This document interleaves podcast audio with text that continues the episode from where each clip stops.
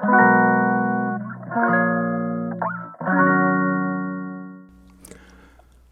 んばんは。5月2回目のうなぎの心理学の収録です。えー、ちょっと咳喘息になってますので、声の調子が悪いんですけれども、収録はなんとかしたいと思いますので、えー、ちょっとお聞き苦しいかと思いますがあ、お付き合いよろしくお願いします。で、今日の話はですね、あの、うん、ちょっとテーマは後でまたくっつけるとして、とりあえず話し始めますね。うん。えっと、よくその悩み相談みたいな時って、えー、まあ、最近あった悩み問題を解決するために友達にうんとか先輩にねあのちょっと相談をっていう形でするじゃないですかでその時って基本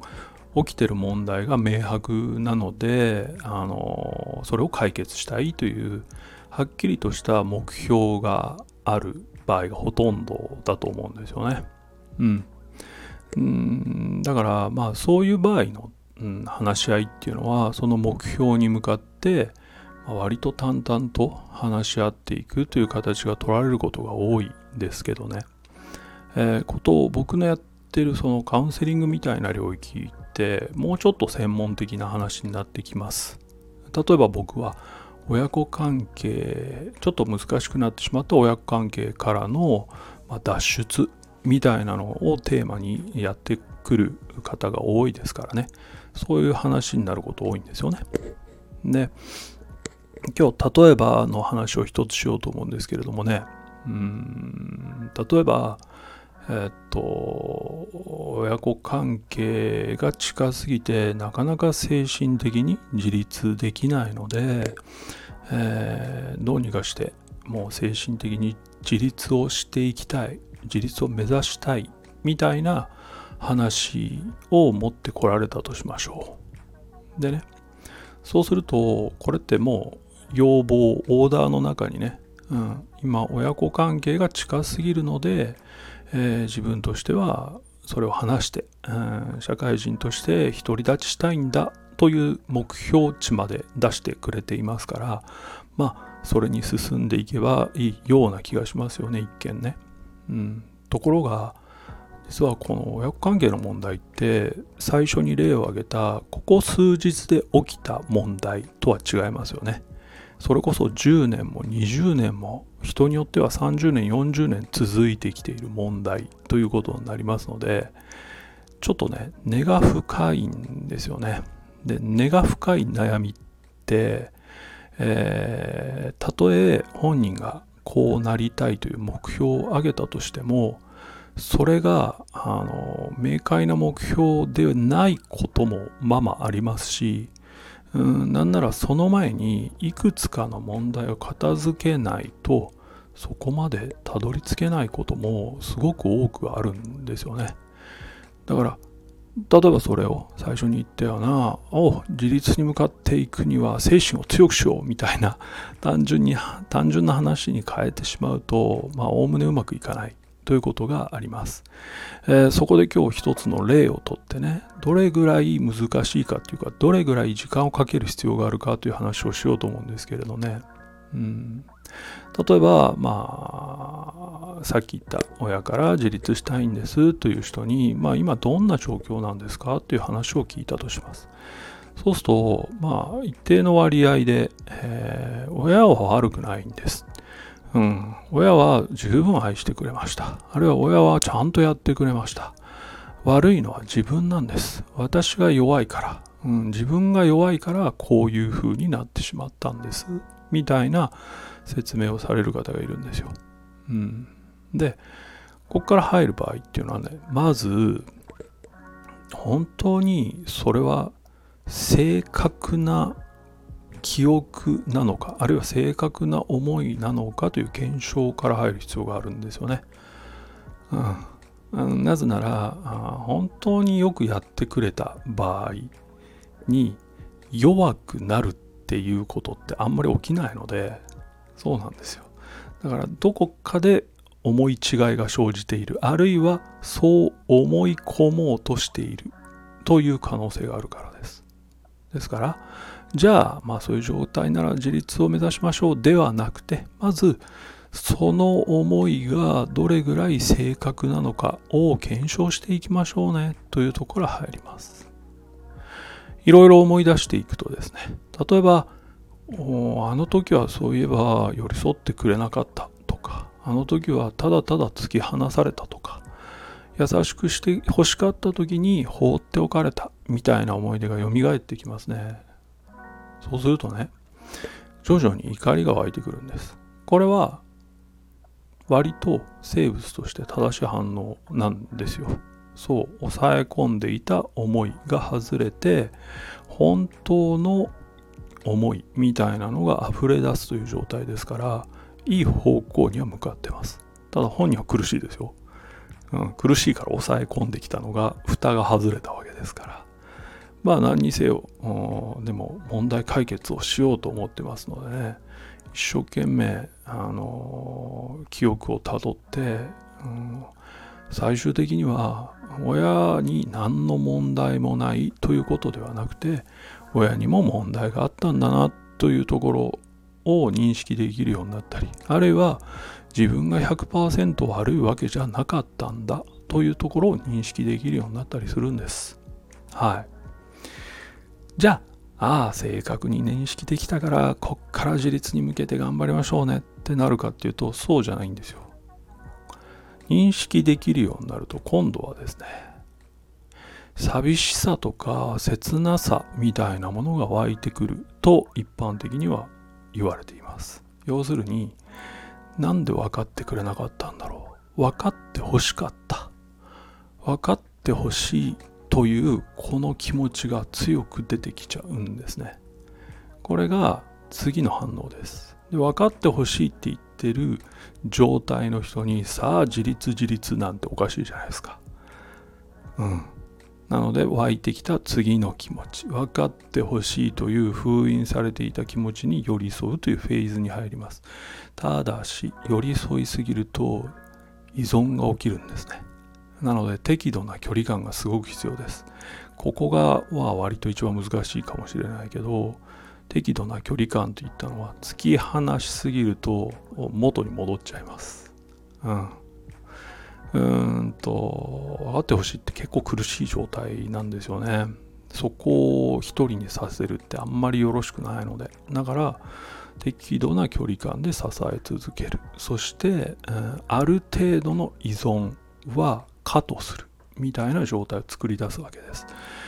うん。うん。一応そこら辺の話は細かくせざるを得ませんが、うん、依存してきてない人が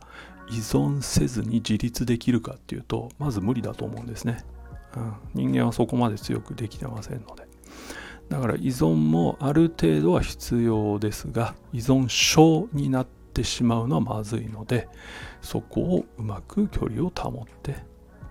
それなりに消化をしていってもらう期間というのが次にやってきます。この期間、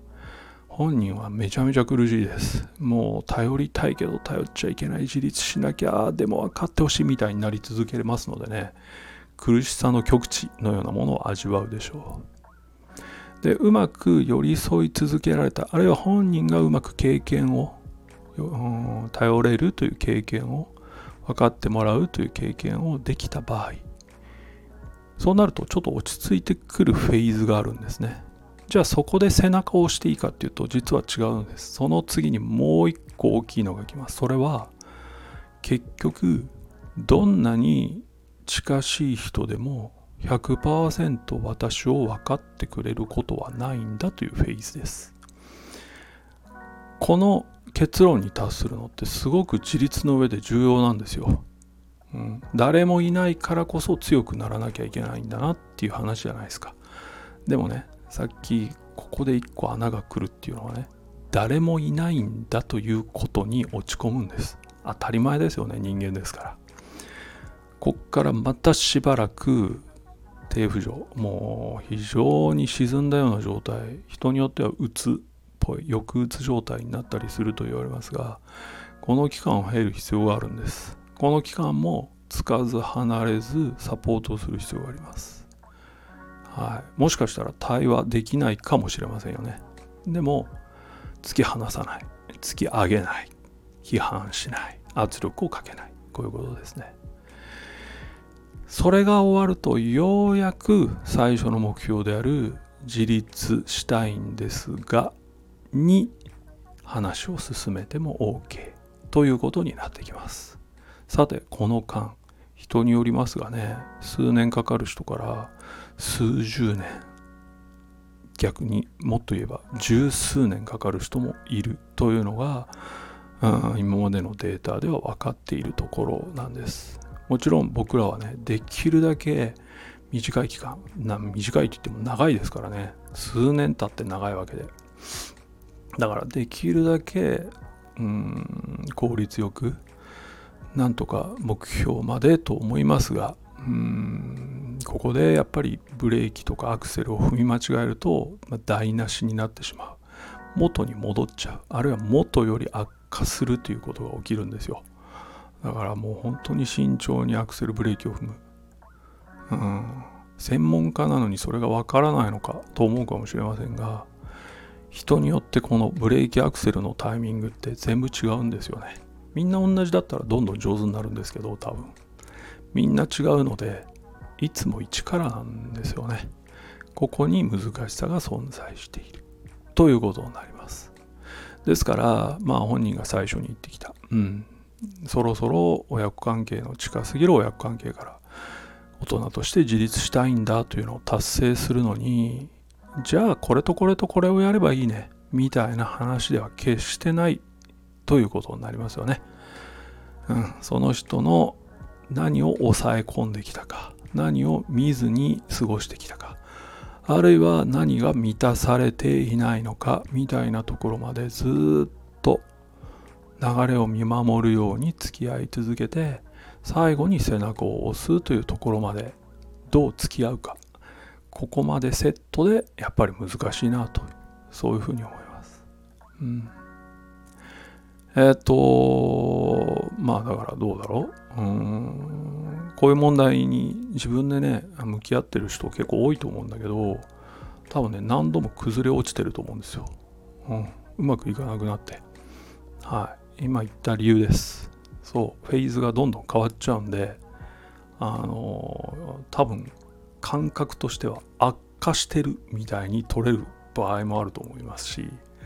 うん、やっぱり乗り越えられないという結論に至る場合もあるでしょう。はい。当然ですよね。なので、えー、僕らみたいなのがまあいて、客観的にそうではない。これは良くなるために通らなくてはならない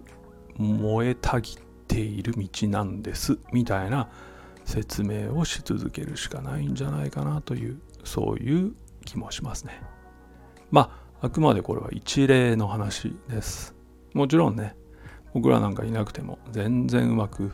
回復する人もいるし友達に相談してうまくいく人もいるしというのは当然だと思うんですよ、うん、でもまあ10年も20年も積み重ねてきてしまって自分の気持ちを幾重にも封印してきた場合っていうのはその封印を1個取るたびに新しい問題が必ず生じますのでそこと向き合うという作業が必要な場合もありますよというお話です。はい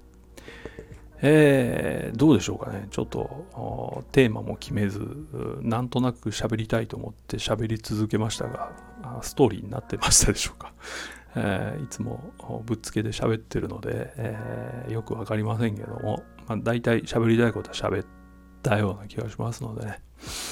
えー、まあ、この辺りで終わりにさせていただこうかなと、そう思います。ここまで。えー、聞きづらい中お付き合いいただいてどうもありがとうございました。またお会いする日までお元気でお過ごしください。ではおやすみなさい。